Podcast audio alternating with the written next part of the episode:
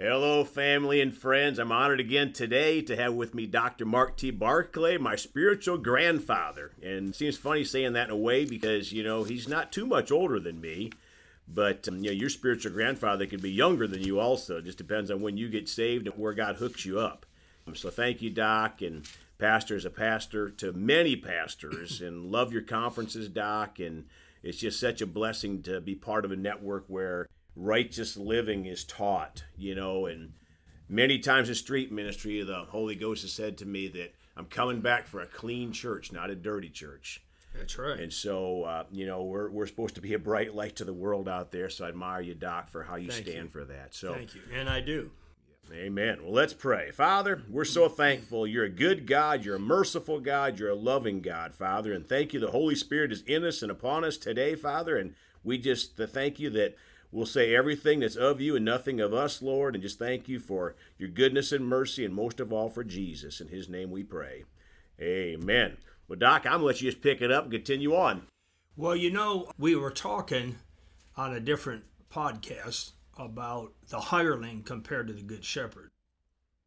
But it's not just about a right or wrong believer or a right or wrong person in the pulpit. It's about the damage it does. Because unless you're truly called by God, then you're not truly equipped by God. You can be called by man and equipped by man, and I don't know what that's called uh, educated, uh, orientated, but you can get a clergy license. Nowadays, you can get a license on the internet for 25 bucks or something. but that doesn't mean you're equipped, and therefore, people who hear you, they're not getting the truth from the Bible. Yep. There are people who have memorized this book, the Bible, and can't live any of it and don't hardly know what it means, Yep. right? Yep. So the danger, I think the number one danger, there's multiples. The number one danger for the for any person or a congregation is to have someone in that pulpit that does not work for the spirit of truth, the Holy Spirit. Mm-hmm. So falsehoods, false doctrines, Bible substitutions like poems, Reader Digest. Not that you can't get some literary work in with your sermons, Right. but that's the depth of where it goes. Therefore, people cast off restraint. So the proverb says, where there is no vision, the people perish. But if you look at that in the biblical language of Hebrew, it says, where there is no strong voice of leadership, people cast off restraint. Because obviously, the first thing, maybe, or among the first things a leader does, even in the pulpit or a pastorate, is we cast the vision. We lead people into green pastures, Psalm 23, right? Mm-hmm. Yep. So, the true shepherd, regardless if he's the apostle, prophet, evangelist, pastor, teacher, because that's the fivefold ministry, and we all have the heart of Christ. We all have a shepherd's heart to say. Right. He may not be gifted to pastor, but Right. so the danger of that is the danger of sin. The reason we preach to reveal sin, not the sinner, mm-hmm. the sin, and the reason we preach hard and strong and straight and clear about getting out of sin is because it is so damaging to a human's life.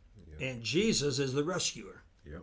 right? Yes, he is. So whether we're dealing with blatant sinners, I call them, they don't know anything about God, we'll mm-hmm. say. They mm-hmm. just live bound and in darkness and in trouble and hurting themselves and destroying their money, their family, their kids, their you can't help it if you're led by that sin and bound by it, mm-hmm. right? That's what mm-hmm. happens is destruction. Yep. Jesus said that Satan has come to steal, Kill him. kill, and destroy, right? Yep. So you, I know you know this, Greg, but I'm just saying. Yep. And so we preach against sin because almost nothing is that lethal. Mm-hmm. One of my favorite verses is Matthew 1 21. Jesus said, or the angel says to Joseph, You're going to have, Mary's going to have a son. You name him Jesus, which literally interprets Yahshua or God's salvation. Mm-hmm. You, you name him Jesus, quote, for he has come to deliver his people from their sins. Number one reason. Yeah. Not to condemn the world and just send everybody to hell. That's not it. Right. It's to deliver us Yeah. From that old sinful nature that's causing things, causing us to believe things, say things, and practice things in our life that's just ransacking our life. Yeah. So if I said right now to you, hey, Greg, listen, man, name one sin that isn't damaging, costly, financial costly, when you're caught, embarrassed, mm-hmm. humiliated, Yeah. And name a sin that doesn't destroy anything. So you can't, right? You're, I see you shaking your head. No, you can't. You know better. You're a, you just know you've lived a while, Yeah. and you're a Bible guy. Yeah. So, and then there's another part of this that hurts our life so bad. There are sins of omission and sins of commission. Commission means you committed those. You did it on purpose. Mm-hmm. Whatever it is, you got drunk on purpose. You don't get drunk accidentally. Mm-hmm. You commit adultery on purpose. You don't just like, oh my God, I accidentally committed adultery. Yeah. So those are sins we commit. Yeah. And and I don't know, the church probably has been really, really good at defining those sins. Mm-hmm. But what about the other set that hurts our life? And I hope people are hearing me right now Amen. because this is seldom dealt with. Mm-hmm. The sins of omission rest on several verses. One of them, Jesus said, and the Bible, you know, teaches this throughout. Actually, the th- the you know the theme of it. He that knows to do good can't do good without God. The word mm-hmm. God is in the word good. Yep. He that knows to do good and does not do it, so believing isn't quite the end of the story. Amen. It is a sin unto him. Yeah. What? And that's hard, in my opinion, from what I know, that's hardly ever taught. It's hardly ever preached on. Right? Yep. So if you go down the list, hey, is church attendance good or bad? Because the opposite of good is bad or evil. Is it good or bad? Well, uh, you know, even a sinner says, oh, that's good. Those are goody goody people. You know, there's nothing wrong with that. Okay. So then if you don't do it, heaven must somehow, in some degree, say, well, you got to fix that. That's a omission. You're omitting assembling together. You're omitting coming together to worship me. You're omitting presenting the tithe. You're omitting, right? And uh, so that sin, I- in all my life, I've never heard anybody come to the altar and say, I, I just want to repent to the Lord for being a church skipper and not reading my Bible and for not presenting my tithe. Please forgive me, God. Yeah. But yet, I believe with all my heart, it's hurting their life.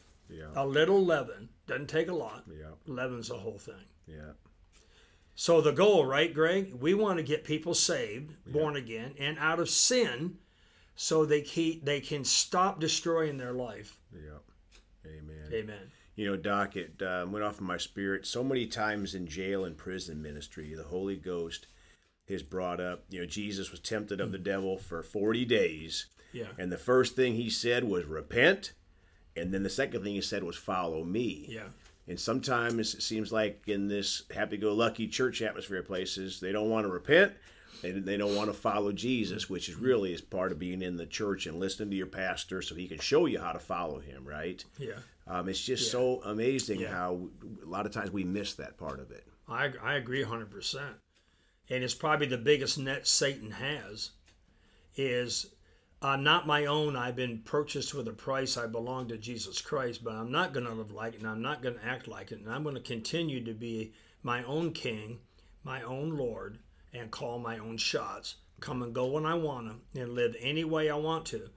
And so don't you dare, believer, preacher, tell me that what I'm doing is wrong because now you're judging me and you're the wrong person. Yeah, yeah.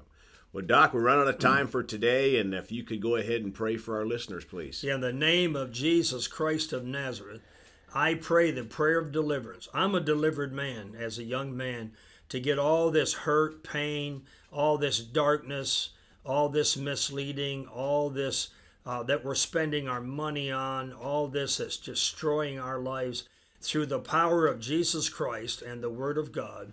The blood of the Lamb has been shed to deliver us, and I pray you receive that provision. In Jesus' name, amen. Amen. Well, thank you, Dr. Barclay. And you can reach Doc at his website at marktbarclay.com. We love you all. Please go talk to someone about Jesus today. And remember, Jesus thought about you on the cross at Calvary.